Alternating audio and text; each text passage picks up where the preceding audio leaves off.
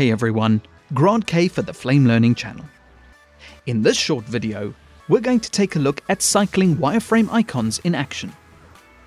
This is not the most exciting topic, but it's different to previous versions of Flame, so it's worth watching. This is not material specific, so you can use your own media to follow along. Now normally in action, any objects in the 3D composite can be displayed with a wireframe outline, or what we call icons. This helps you identify objects in the 3D composite, as well as virtual objects such as lights and cameras. In previous versions of the Flame products, you could toggle all the icons on and off with the I keyboard shortcut. But if you wanted to only show the icons for the selected object, you needed to go to the Action Preferences menu and toggle to Selected mode. So now you would only see the icons for the selected object. However, the settings were not persistent. When you toggled the I keyboard shortcut, the icons would switch back to all or nothing. In Flame 2017, the I keyboard shortcut has been redone as a cycle function. When you have all the icons on screen and you press I, the icons will switch to selected mode.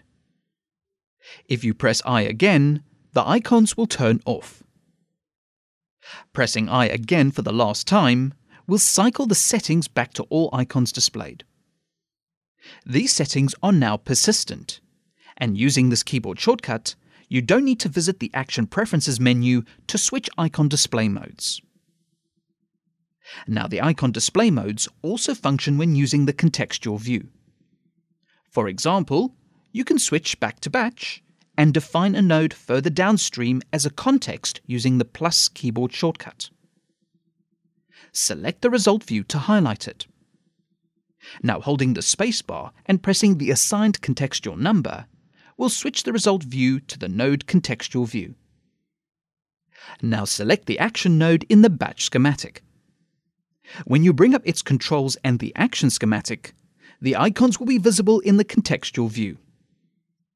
You can adjust the composite accordingly with the context, as well as toggle the icons between all, selected, and none.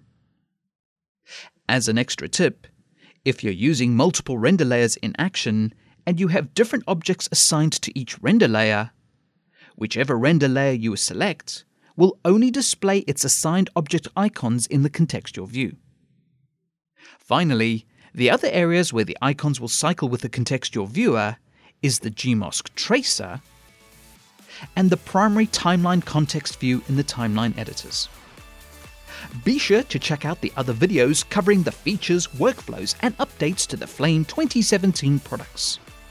Comments, feedback, and suggestions are always welcome and appreciated. Thank you for watching, and please subscribe to the Flame Learning channel for future videos.